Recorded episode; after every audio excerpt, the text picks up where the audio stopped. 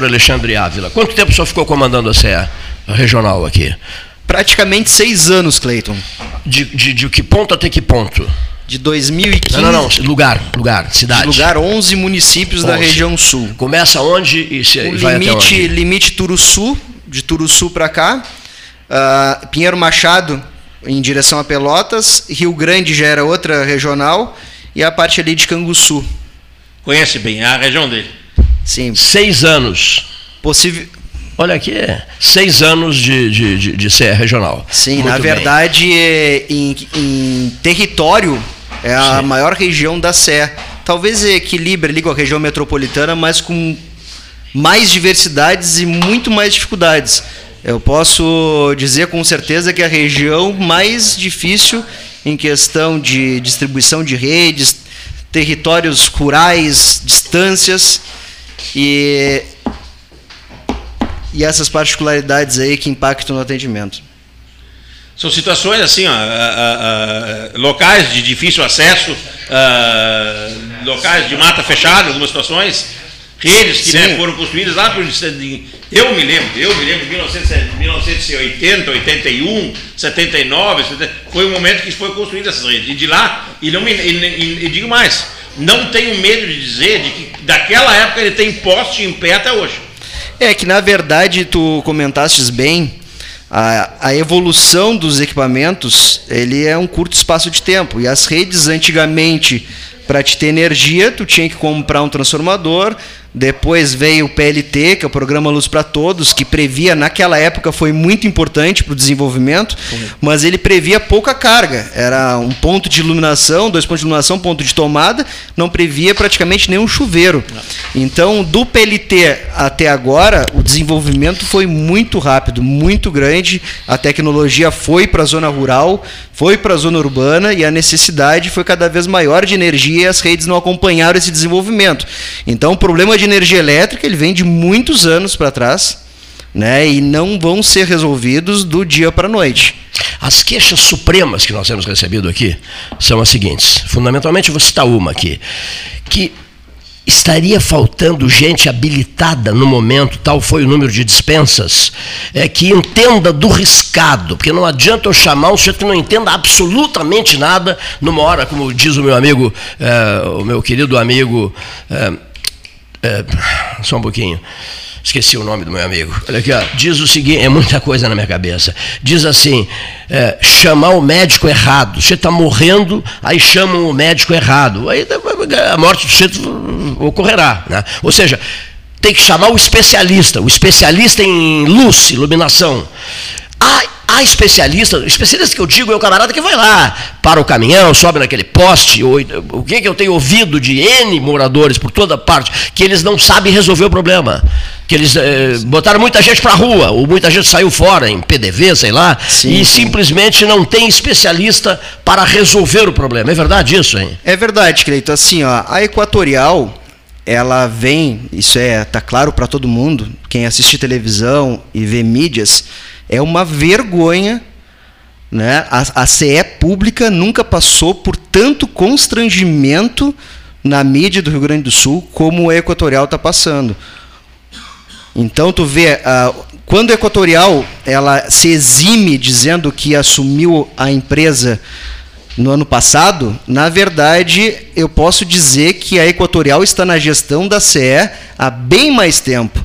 Então, os resultados que eles tentam passar para a Companhia Estadual de Energia Elétrica é consequência da gestão que está hoje na companhia.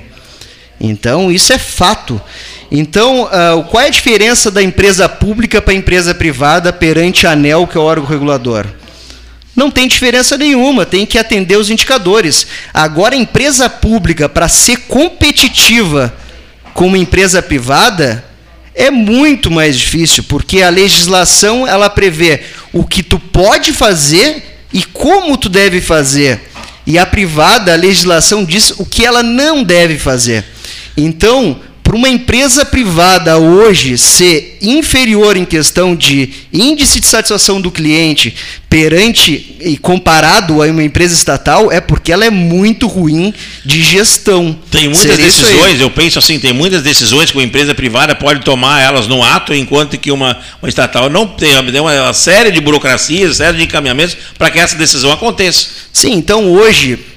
ontem teve uma audiência no Ministério Público do Rio Grande do Sul, está tendo várias audiências junto à GERGS, inclusive está previsto aí uma iniciativa de abrir uma CPI na Assembleia Legislativa do Rio Grande do Sul, porque os responsáveis hoje desse caos de atendimento que está a CEEE, eles tinham ciência do que estavam fazendo na gestão, e isso aí é um dolo. Isso aí é premeditado, é um ato irresponsável. Então, o que acontece?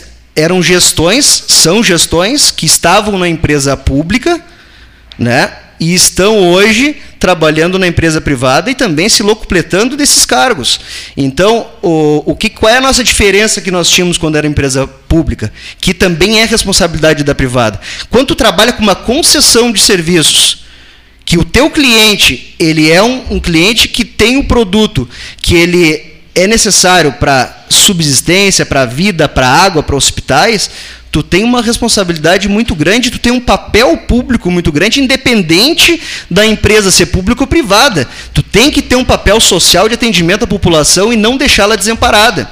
E a Equatorial, nas primeiras ações que ela fez, foi levar a estrutura do Rio Grande do Sul para o Maranhão, inclusive subestações móveis que nós tínhamos de patrimônio da companhia para qualquer problema que dê na subtransmissão ou subestação, e todas as melhorias que o vereador citou, a gente utilizava uma subestação móvel para não desabastecer a região e poder fazer as manutenções nas subestações. Essa estrutura hoje saiu dos gaúchos e foi para a rede da CPFL. Então, qualquer problema que tivermos na nossa região, na parte de subtransmissão, vai ser um caos generalizado. E esse caos aconteceu. Na verdade, no final dos últimas duas semanas de fevereiro, aonde, né, naquele calor intenso, no meio de uma safra de tabaco, né, e nas melhores folhas do tabaco, né, simplesmente deu um problema no pool ali em Turuçu, e automaticamente simplesmente emendaram uma rede na outra, colocaram, pelo que se pense, ao menos,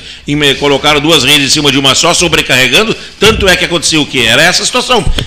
Mais de 20 quedas de energia elétrica numa única noite, fazendo com que produtores ficassem acordados a noite inteira, né, e simplesmente aconteceu o que? Quando voltava a 250, 260, em pouco menos de um minuto caía 130, 150, e isso era de forma interrupta. Voltava. Vereador, agora em fevereiro pegou fogo numa situação em Viamão e logo poucos dias depois pegou no Pará.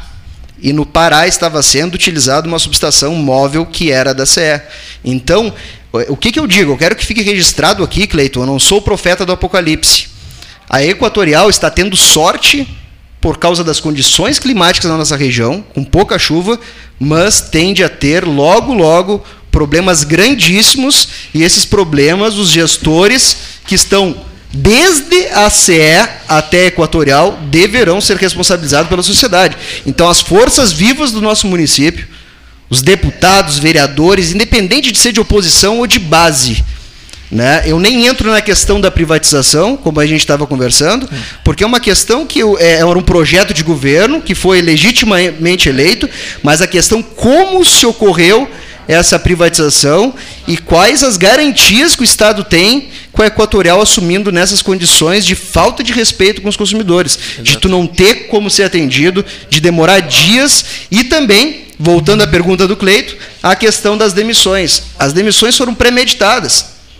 Poucos sabem que a empresa perdeu um acordo coletivo em março do ano passado, em todas as instâncias do TRT, e os funcionários ficaram mais de ano sem receber auxílio médico, plano de saúde, auxílio alimentação.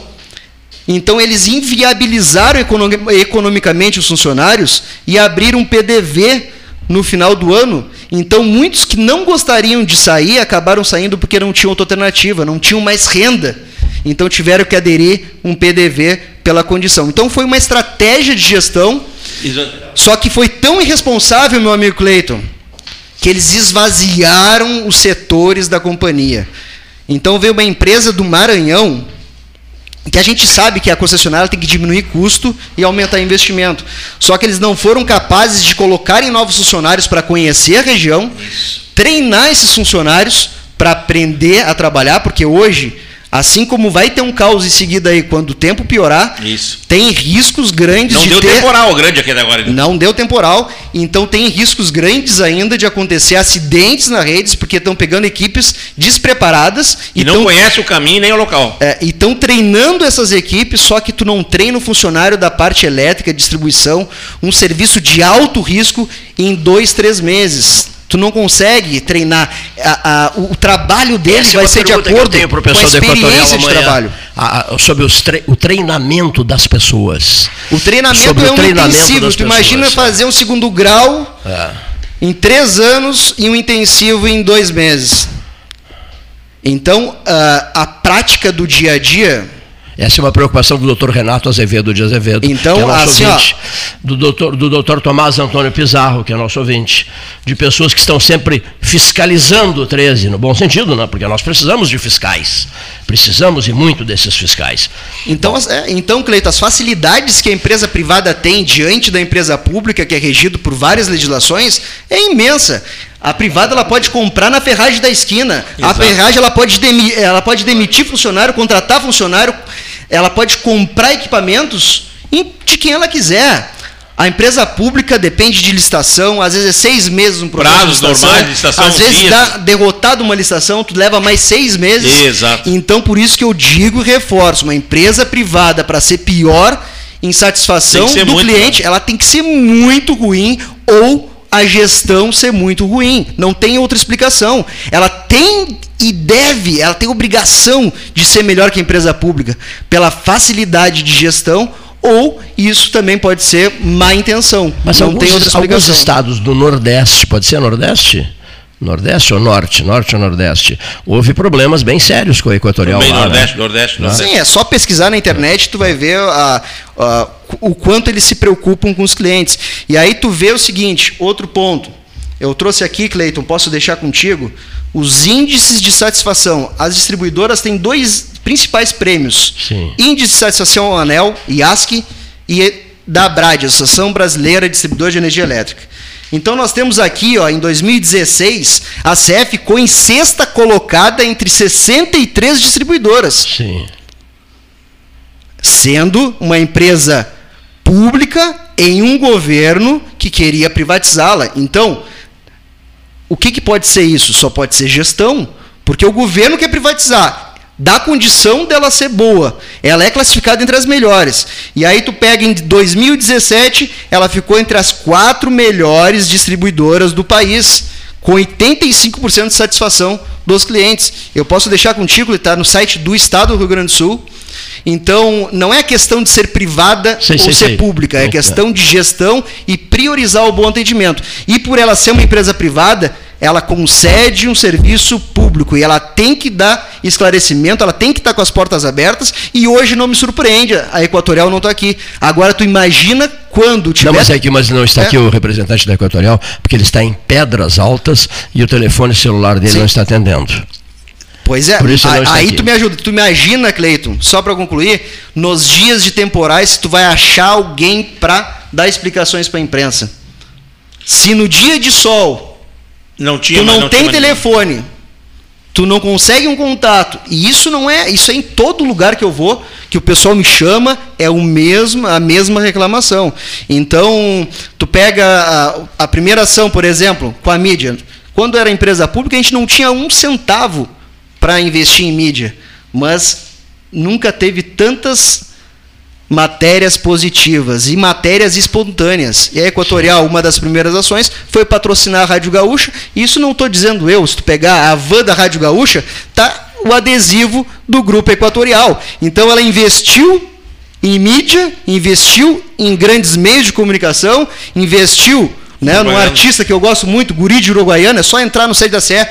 O Guri de Uruguaiana é um baita de um artista, mas a CEEE, quando era pública, ela não tinha dinheiro e tinha matérias positivas e espontâneas. E o Cleito pode concluir comigo que as matérias espontâneas têm uma abrangência muito grande também. E por isso que a gente tinha esses resultados aqui, independente da questão de privatização.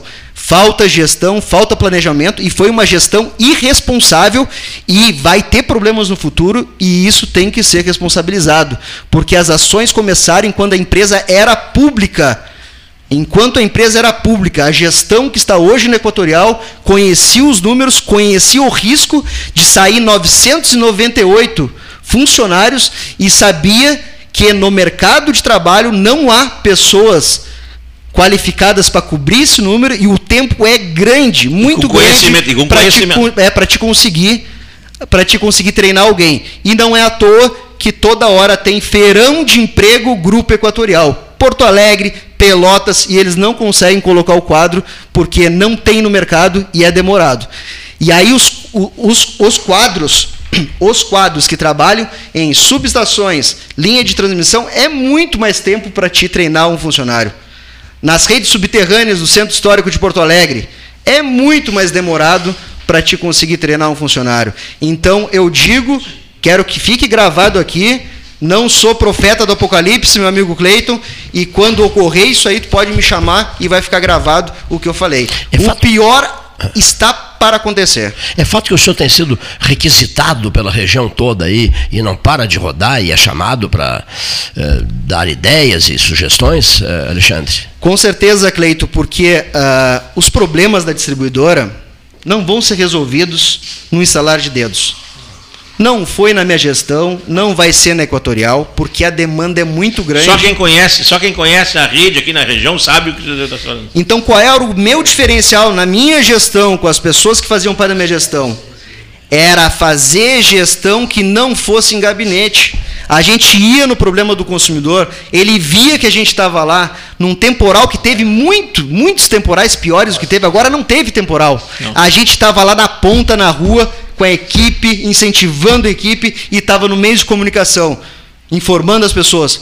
Mesmo quando a gente não tinha condições de resolver, a gente estava dando explicação. Pessoal, estamos com as equipes, estamos mandando gente, vai demorar tanto de tempo para ser restabelecido, mas as pessoas ficavam mais confortáveis porque tinha alguém para conversar com elas e entender o problema delas. Então, essa forma como a privada está fazendo, e colegas que eram também da estatal e já tinham essa cultura, porque a minha briga muito grande era com Porto Alegre, né? Porque a gestão, historicamente, de muitos anos atrás, eles faziam uma decisão em Porto Alegre e disseminavam para todas as regiões da CEEE. E a minha briga era, os problemas de Porto Alegre são diferentes dos de Pelotas. O de Pelotas é diferente do de Rio Grande. E muitas vezes eu era malquisto em Porto Alegre, porque eu brigava pela satisfação do cliente, e está aqui os resultados. Eu quero dar um testemunho aqui, que o Leonir Bade da Silva até me chamou a atenção para isso.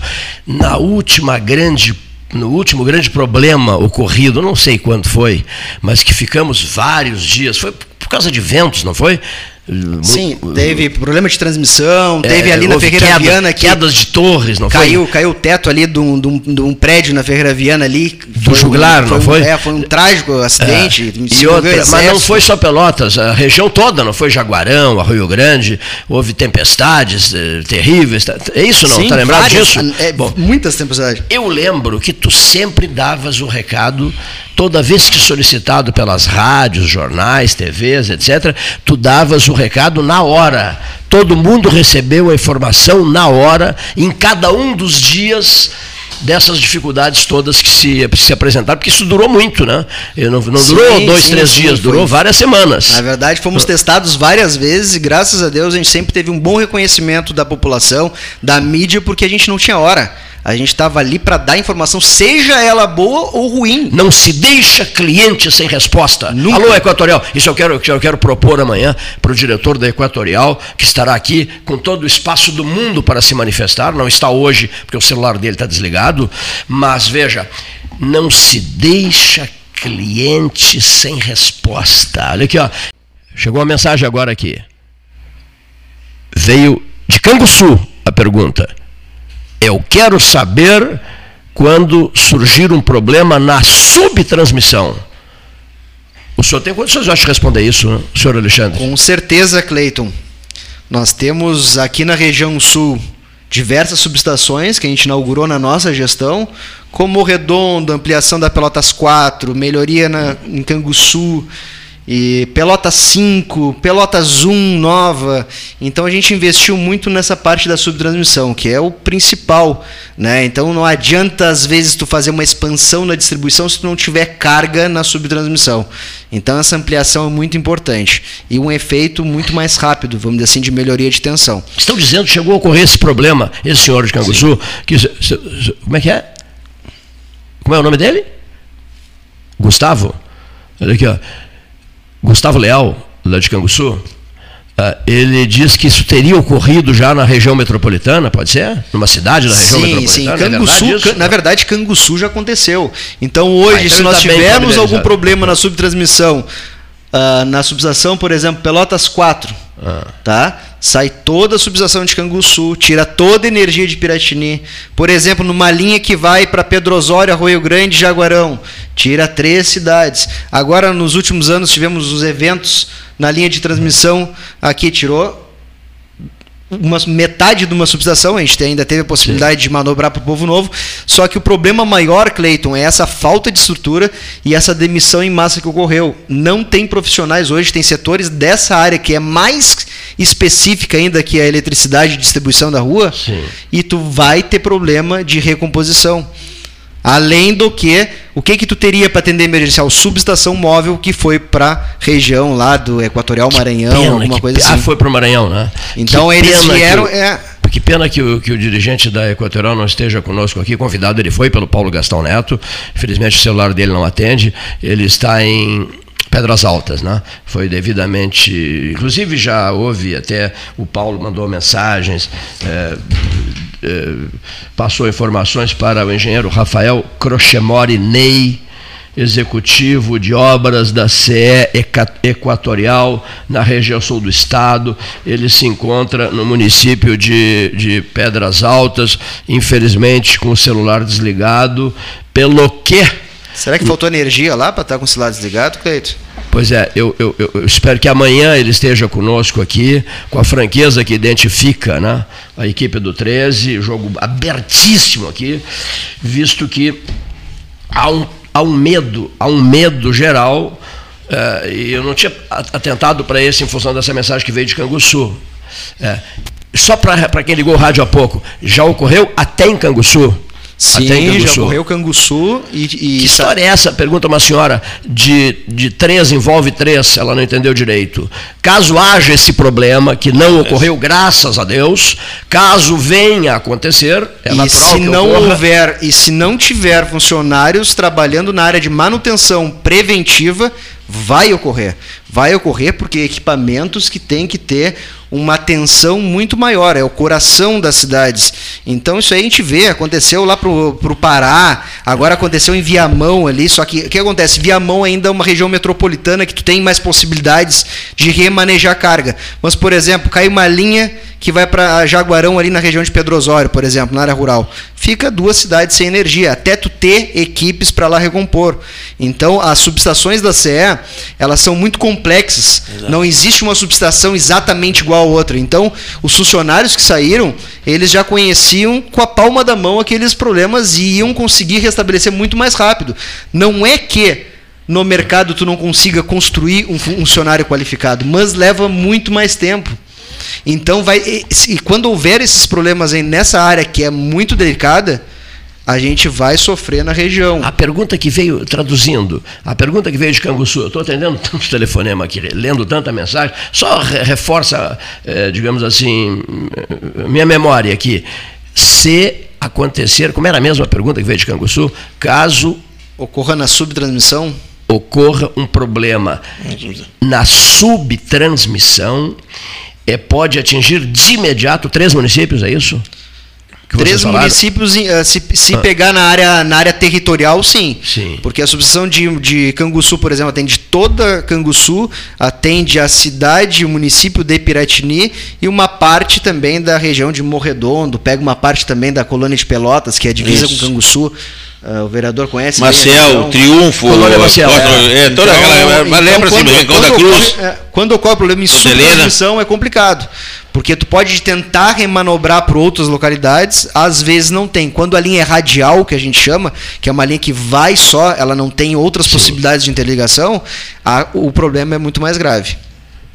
Preocupante isso, hein? E isso, se não eles não melhorarem, não atentarem para isso aí, e não for uma prioridade do Grupo Equatorial, vocês podem me cobrar no futuro. Logo em seguida nós vamos ter problemas grandes. O senhor vem sendo requisitado, me cita aí alguns municípios, para essas suas andanças todas aí. Na verdade eu estou percorrendo a região sul, né?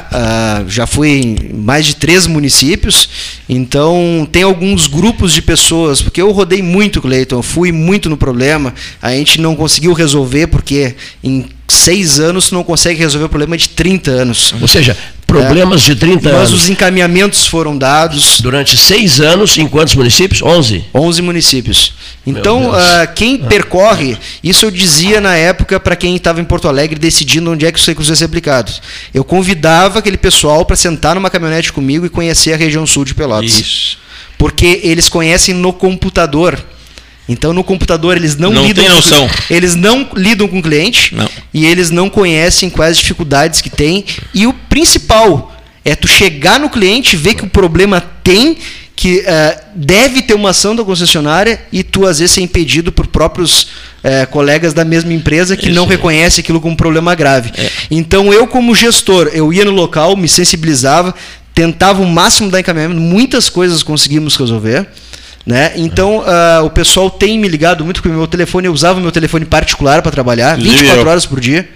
Então, o pessoal me procura demais. Então, eu estou dando uma orientação, até aproveitar o teu espaço aqui, Cleito. As lideranças que tiverem problemas na sua região, eu me coloco à disposição para ir conversar, porque nesse meio tempo que eu trabalhei, os clientes eles não têm o principal, que é a informação.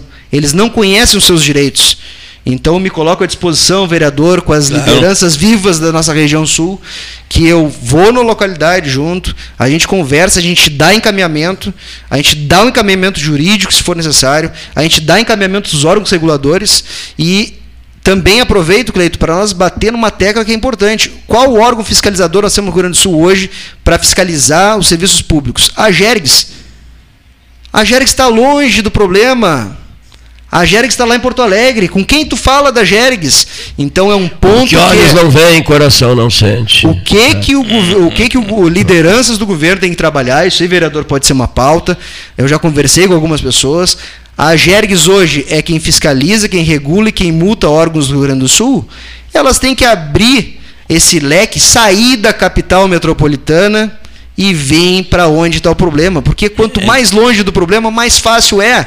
Como que eu chego em contato com a GERGS? Quem é a pessoa da GERGS? Quem é que está no conselho da GERGS? Então a gente pegou hoje, que é cultural, nos órgãos públicos, privados, que também tem política, os nômades de conselhos administrativos. Então tu pega ali, os caras vão, fazem o serviço deles e ficam pulando de um conselho administrativo para outro, e ninguém mais vê eles.